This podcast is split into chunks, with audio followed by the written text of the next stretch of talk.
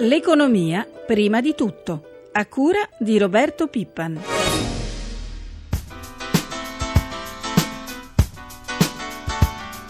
Prosegue il calo dei prestiti alle imprese italiane, pari a oltre il 9% negli ultimi due anni. Le tensioni sull'offerta di credito derivano soprattutto dall'accresciuto peso dei prestiti deteriorati nei bilanci delle banche. Il rapporto tra i crediti in sofferenza e il totale dei prestiti ha raggiunto il 9,1% lo scorso dicembre. Vanno nella giusta direzione interventi, quali quelli in corso presso alcune banche, volti a razionalizzare la gestione dei crediti deteriorati con la creazione di strutture dedicate. Interventi più ambiziosi non sono da escludere Buongiorno, buongiorno, a tutti i nostri ascoltatori, da Roberto Zampa, il governatore della Banca d'Italia Ignazio Visco, l'avete appena sentito, rilancia la proposta delle cosiddette bad bank per gli istituti di credito italiani, o ancora meglio di una vera e propria bad bank di sistema, dove far confluire gli oltre 300 miliardi di crediti deteriorati. Ne parliamo subito col nostro primo ospite, si tratta di Salvatore Bragantini, esperto di economia e finanza ed editorialista del Corriere della Sera. Buongiorno. Buongiorno. Allora, Bragantini, che cos'è una bad bank e che ne pensa della possibilità di crearne una di sistema in Italia? Beh, anzitutto ricordiamo che una banca raccoglie i depositi dei clienti, che siamo tutti noi, e li impresta alle famiglie, che siamo di nuovo tutti noi, e alle imprese. Una bad bank è una, eh, diciamo, una società separata dalle altre banche, nella quale vengono fatti confluire i prestiti andati a mare, i prestiti deteriorati, come li ha chiamati il governatore Visco. Quindi eh, serve una bad bank a ripulire il bilancio della banca normale, quella che serve a noi come depositanti o, o debitori dal peso di questi eh, crediti andati a male, perché diciamo, se la banca è appesantita da questi crediti andati a male non può fare nuovi prestiti. Quindi creare la bad bank significa eh, liberare il bilancio della banca e renderlo disponibile per nuovi prestiti. Ecco, ma il nostro modello in questo senso potrebbe essere la Spagna? Ma eh, la Spagna eh, si trova in una situazione, diciamo, diversa dalla nostra. La Spagna ha un'enorme quantità di, eh, di crediti immobiliari diciamo, per speculazioni folli andate male e diciamo, la situazione nostra non è così. Eh, almeno oggi così non mi pare. Io eh, non credo che questo sia il nostro modello, credo che il, il governatore ne abbia fatto un accenno quando parla di soluzioni più ambiziose eh, ha fatto un accenno a questa possibilità, ma non credo che sia questa la, la strada verso la quale andare. Ecco, secondo alcuni però ci potrebbe essere anche il rischio che questa bad bank finisca poi col passare, diciamo, sul groppone della cassa depositi e prestiti. E Ma, quindi eh, sul groppone dello Stato praticamente. Questo, sì, questo sarebbe un esito non, non augurabile. Io eh, ricordo che comunque le banche diciamo, sono anche se ce ne siamo dimenticati perché eh, hanno poi preso una strada diversa e peggiore. Le banche sono come un, un fornitore di, di, di utenze, un, dell'elettricità o del gas, servono a far funzionare un sistema dei pagamenti, che è quello al quale tutti i giorni attingiamo in milioni di persone. Quindi il, eh, diciamo, la proprietà delle banche è uno il capitale delle banche è un sottile strato che eh, serve a difendere diciamo, tutti quanti quelli che usano la banca dal rischio che la banca si fermi. Questo, eh, diciamo, eh, questa situazione fa sì che le banche, ricordiamolo, eh, godano dell'assicurazione pubblica dei depositi. Diciamo, lo Stato garantisce i depositi, eh, diciamo, se fosse insufficiente il fondo delle banche, fino a 100.000 euro per questa ragione. Esatto. Le banche sono un come un grande sistema di tubature idrauliche che fa girare l'acqua. Ecco, ma per concludere, non c'è comunque il rischio che alla fine a pagare queste benedette sofferenze bancarie siano i contribuenti italiani? Guardi, eh, il sistema che la, l'Unione Europea sta cercando di mettere in piedi serve proprio ad evitare questo. Si sta creando un sistema nel quale il, se una banca va male, questo è, diciamo, il caso sarebbe per esempio una bad bank, i primi a pagare devono essere gli azionisti, quindi quelli che hanno messo il capitale. Poi devono pagare i, creditori subordinati, cioè quei creditori che non hanno nessuna garanzia, e infine solo i depositanti sopra i 100.000 euro. Solo dopo che tutta questa diciamo, scala sia stata esaurita può entrare in funzione un supporto pubblico. Questa è una decisione che ha preso l'Unione Europea molto di recente che ha delle implicazioni che adesso non avremo il tempo di, di Va bene, allora non resta che incrociare le dita. Evitare, dovrebbe servire a evitare proprio questo. Speriamo davvero. Allora noi ringraziamo Salvatore Bragantini per essere stato con noi, naturalmente una buona Grazie. giornata. Grazie a voi. Buongiorno. Torniamo a parlare della difficile situazione dell'Alitalia. Oggi riparte la trattativa tra aziende e sindacati sul piano industriale presentato dall'amministratore delegato del Torchio. Per fare il punto della situazione abbiamo in linea il comandante Marco Veneziani, segretario nazionale della Will Trasporti. Buongiorno. Buongiorno agli ascoltatori, buongiorno a tutti voi. Veneziani, come sta andando questa trattativa? Ma la trattativa sta andando avanti, ci sono stati degli incontri sul personale di terra, sugli assistenti di volo e oggi ci sono incont- l'incontro sui piloti. Ecco, ma mh, andiamo subito in media res. I famosi 1900 temuti esuberi ci saranno o no? Gli esuberi ci sono, solo che verranno gestiti con cassa integrazione rotazione e solidarietà. Quindi vuol dire che nessuno lascerà l'azienda e l'azienda avrà i risparmi eh, messi dal piano del torchio. Ecco, quindi questo è un dato acquisito. Nessuno perderà il lavoro. Sì, esattamente, nessuno perderà il lavoro, questa era un po' diciamo, la condizione che aveva messo il sindacato per andare avanti speditamente sul piano. E ci mancherebbe. A proposito di speditamenti, i tempi per trovare un accordo? Ma diciamo che dopo l'incontro di oggi si dovrebbero tirare le fila e si può arrivare, dobbiamo vedere bene i numeri perché c'è qualche problema su una parte di terra e dopodiché potremmo cominciare a pensare di chiudere questa trattativa. Oh, ma poi è vero che la trattativa con gli arabi di Etihad si starebbe per concludere? Ma um, so che in questi giorni sono in azienda, diciamo che la trattativa è molto ben avviata, speriamo bene perché questo è un punto importante per il rilancio definitivo di Alitalia.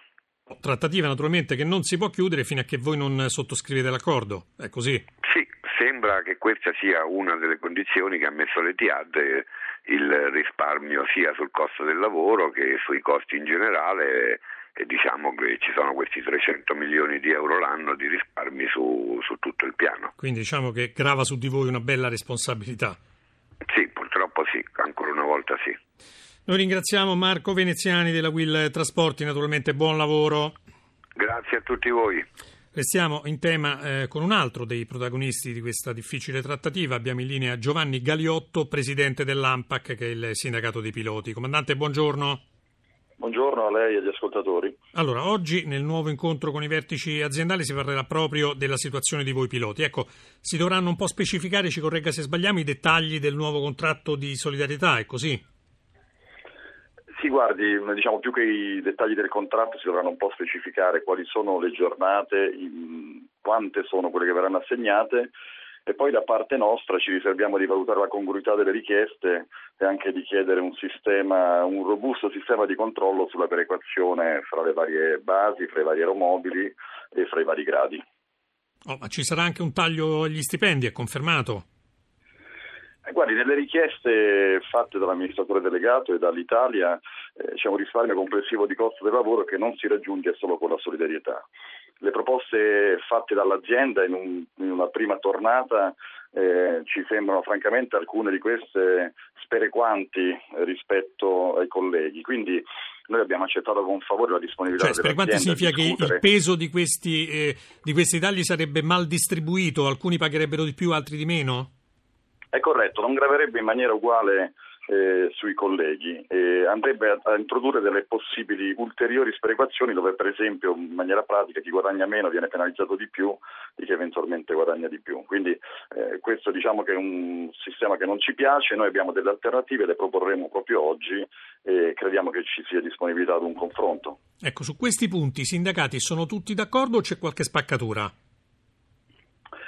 Ma guarda, in linea di massima quando si parla di queste cose tra i sindacati c'è, c'è un accordo, anche perché eh, sono tanti ma i problemi eh, diciamo, non, non, sono complessi da affrontare in questi termini. Eh, purtroppo siamo in una fase però un po' particolare, io non le nascondo anche una certa preoccupazione, perché c'è qualcuna delle sigle sindacali che sembrerebbe molto spingere per la stipula di un contratto collettivo nazionale del trasporto aereo da anteporre ad eventuali accordi in azienda. Quindi i tempi si allungherebbero?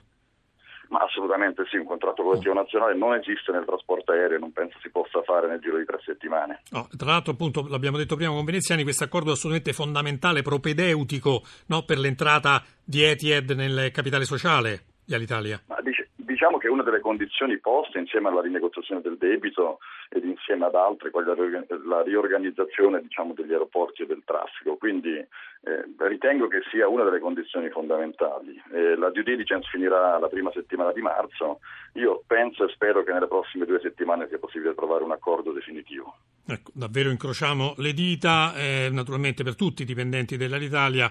Un grazie anche a Giovanni Galiotto, presidente dell'AMPAC. Buona giornata in bocca al lupo. Buona giornata a voi, grazie. Passiamo ai problemi delle imprese. Resta infatti sul tappeto la questione dei ritardi nel pagamento dei debiti della pubblica amministrazione. Abbiamo in linea un esperto della materia, si tratta di Gianluca Garbi, amministratore delegato di Banca Sistema. Buongiorno. Buongiorno a lei. Garbi, allora, ecco, il vicepresidente della Commissione europea, Antonio Tajani, ha avviato purtroppo una procedura di infrazione contro l'Italia. Siamo il peggior pagatore dell'intera UE, ha ricordato Tajani, con un tempo medio per il pagamento di circa 200 giorni e quindi naturalmente rischiamo di pagare pesantissime multe si parla di miliardi di euro.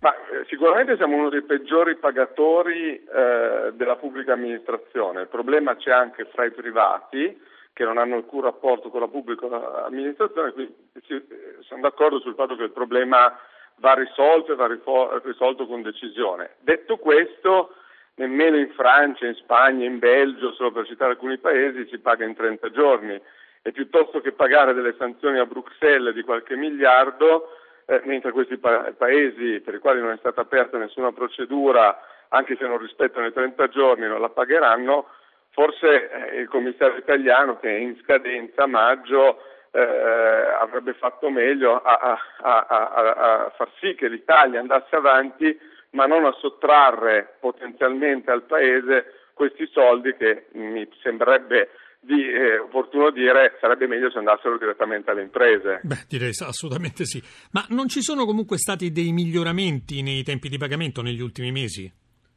Ma eh, sì, questo è un dato, purtroppo ecco, questo è il difetto del Ministero dell'Economia, non si sa quanto è il debito e nemmeno quanti sono poi i risultati che sono derivanti da questa manovra. Gli unici dati disponibili sono i dati eh, promossi da Assobiomedica, che è parte di Confindustria, che eh, sono pubblicati negli ultimi dieci anni, mese per mese, e sulla base di quei dati si vede che negli ultimi dieci anni la situazione non è che si è modificata, è sempre rimasta una situazione particolare.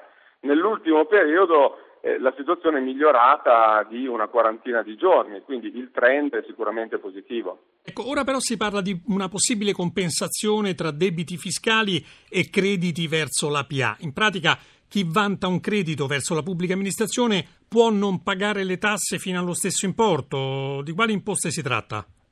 Beh, si tratta eh, solo ed esclusivamente di, eh, delle imposte che sono state accertate, per cui caselle, eh, cartelle esattoriali emesse da Equitalia, quindi di una piccola parte. Eh, non pensiamo che il, il debito tributario generale, ordinario, possa essere compensato in questo modo. Sarebbe, penso, un po' difficile da gestire da parte del Ministero delle Finanze eh, da questo punto di vista. Quindi si tratta solo delle cartelle eh, emesse in modo definitivo che possono essere utilizzate come una sorta di titolo di credito o compensazione. Quindi prima il debito deve essere accertato per poter accedere a questa procedura?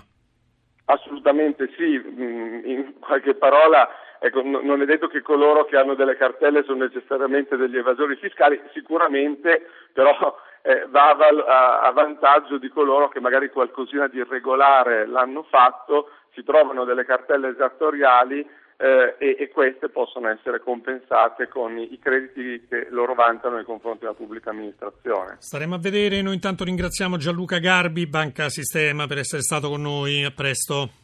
Grazie e buona giornata. Chiudiamo come di consueto con i mercati finanziari. Dalla nostra redazione di Milano Giancarlo Zanella, buongiorno. Buongiorno. La settimana borsistica in Asia sembra partita bene, direi. Sì, comincia bene anche questa settimana. Tokyo ha chiuso poco fa in deciso progresso, più 1,77%.